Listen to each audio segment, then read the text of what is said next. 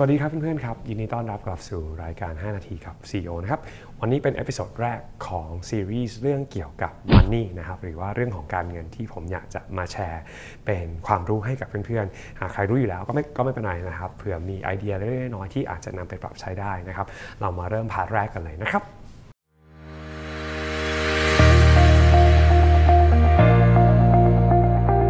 โอเค อย่างนี้นะครับเหมือนใน ทุกๆ เรื่องนะครับ การจัดการด้านการเงิน หรือว่าเรื่องการดูแล ทรัพย์สินของเราก็เหมือนกับในด้านอื่นๆของชีวิตของเรานะครับ ถ้าหากว่าเราไม่มีการวางแผน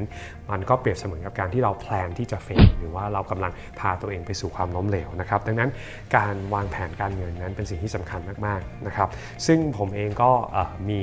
ข้อผิดพลาดเยอะมากๆ ในอดีตนะครับ คือก่อนก่อนหน้าที่จะเจอโควิดเนี่ยผมไม่เคยแบบมานั่งคิดถึงเรื่องการวางแผนการเงินเรื่องของการ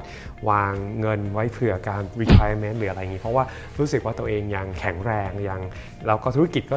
ถือว่าไปได้โอเค แล้วก็ไม่เคยคิดว่าตัวเองจะต้องเกษียณหรือว่าจะทำงานน้อยลง คือเป็นคนชอบทำงานแล้วก็เป็นคนสนุกอยู่แล้วนะครับในการทำนู่นทำนี่เยอะๆนะครับแต่พอโควิดเกิดขึ้นนะครับก็ทุกอย่างที่ผมคิดเนี่ยผมก็มาค้นพบว่าเออจริงๆแล้วมันมันอันตรายมากๆที่ผมไม่ได้มีการวางแผนการเงินไว้ล่วงหน้า ซึ่งก็ต้องขอบคุณพระเจ้าที่เราได้มีโอกาส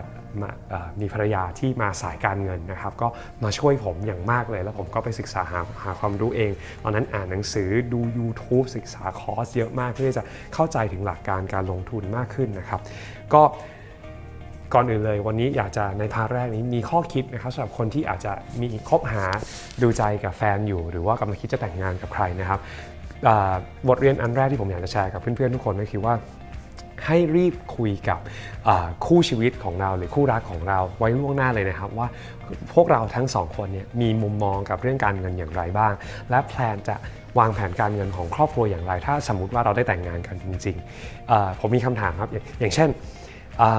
เราจะใช้กระเป๋าตังค์เดียวกันไหมเงินเดือนของผมเป็นเงินเดือนของภรรยาไหมเงินเดือนของภรรยาเท่ากับเงินเดือนของผมไหมเราจะแบ่งรายได้และรายจ่ายร่วมกันไหมหรือจะเป็นการแบ่งกันระหว่างว่าเงินของภรรยาก็ส่วนของภรรยาส่วนของผมก็ส่วนของผมและมีการจัดการอย่างไรต้องเคลียร์กันไว้ล่วงหน้านะครับ เพราะว่าจะบอกว่าปัญหาเรื่องของการเงินเนี่ยทำให้สามีภรรยาหลาย ๆ คู่ต้องเลิกกันมาเยอะมาก ๆ แล้วนะครับดังนั้นสำคัญมากที่clear กันก่อนล่วงหน้าเลยนะครับเราจะได้ไม่มีปัญหากันภายหลังเนาะ โอเคบทเรียนข้อที่2ที่อยากจะแชร์ให้กับเพื่อนๆใน part แรกวันนี้ก็คือว่าจุดเริ่มต้นอย่างแรกเลยสำหรับคนที่ยังไม่เคยทำการวางแผนอะไรเลยนะครับ ก็คือเริ่มการจดบันทึกก่อนว่าเราใช้อะไรไปเท่าไหร่อะไรยังไงบ้างใน 1 เดือนนะครับ ทุกๆวันเลยนะครับว่าเราใช้อะไรไปบ้าง และก็ take note ค่าใช้จ่ายของเราทั้งหมด แล้วเราจะได้มาดูว่าจริงๆแล้วเนี่ยเราใช้เงินทุกๆ เดือนเนี่ยเดือนละประมาณเท่าไหร่ และมีจุดตรงไหนที่เราสามารถจะลดหรือปรับปรุงทำให้ดีขึ้นเพื่อเราจะเก็บเงินได้มากขึ้น และมีเหลือมากกว่าที่ใช้ออกไปนะครับ อันนี้ก็เป็นสิ่งหนึ่งที่ผมคนพบว่าช่วยได้อย่างมาก มีแอปบนมือถือดีๆเยอะมาก มีแอปหนึ่งที่ที่ผมชอบเป็นการส่วนตัวนะครับ ก็คือแอปที่ชื่อว่า Toshi Finance นะครับ ซึ่งเป็นแอปที่ใช้ง่ายแล้วก็สวยงาม แล้วก็คลีนดีด้วยนะครับ อยู่บนมือถือก็หากใครสนใจก็ไปหาโหลดใช้ได้นะครับ คราวนี้ข้อคิดที่3นะครับก็คือหลังจากที่เราบันทึกไปแล้วว่าเราต้องใช้อะไรเท่าไหร่ เราก็สามารถที่จะมาแพลนได้แล้วแหละว่าโอเค สมมุติว่าฉันทวีคฉันปรับจูนการใช้จ่ายของเราไปหมดเรียบร้อยแล้วเรารู้แล้วว่าเราต้องใช้อะไรเท่าไหร่ เราลดอะไรได้บ้าง เราจะเก็บเท่าไหร่คราวนี้เราก็มาวางแผนได้แล้วว่าจริง ๆ แล้วเนี่ยฉันอยากได้ รายได้ต่อเดือนเท่าไหร่ ที่จะทำให้ฉันมีชีวิตที่มีความสบาย แล้วก็ได้ทุกอย่างสามารถจะดูแลครอบครัวได้ สามารถดูแลที่บ้านได้ สามารถที่จะซื้อสิ่งที่ทำให้ฉันมีความสุขบ้างสปอยตัวเองบ้างลงทุนบ้างนะครับแล้วก็มาแพลนกัน แล้วเสร็จแล้วก็มาเรียนรู้ว่าโอเค แล้วฉันจะต้องทํำยังไงบ้างที่ฉันจะต้องไปถึงตรงนั้นให้ได้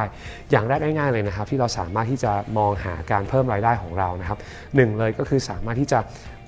มองหาทักษะ ต่างๆ ที่เราสามารถจะทำได้เพิ่มนะครับก็คือดูว่าเราจะทำอะไรได้เพิ่ม ไม่ว่าจะเซลล์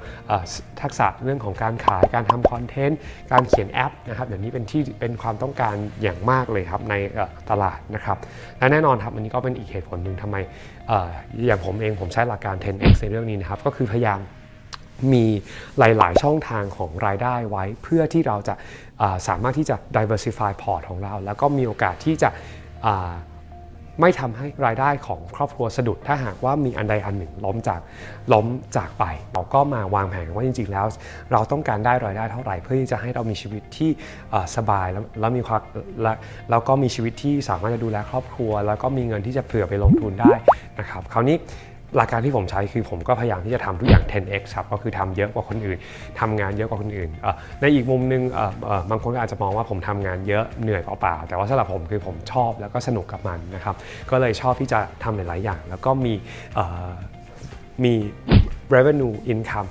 หลายๆ อัน เพื่อที่จะคอยไม่ให้ว่าเราไปพึ่งพาธุรกิจใดธุรกิจหนึ่งมากเกินไป แต่มันไม่ได้แปลว่าเราไม่โฟกัสในงานนะครับ เวลาที่เราต้องโฟกัสเราก็จะโฟกัสครับ เวลาที่เราไปอันอื่นก็คือเราเราก็จะขยับโฟกัสของเราไปตามช่วงเวลาที่เราวางแผนไว้ล่วงหน้านะครับ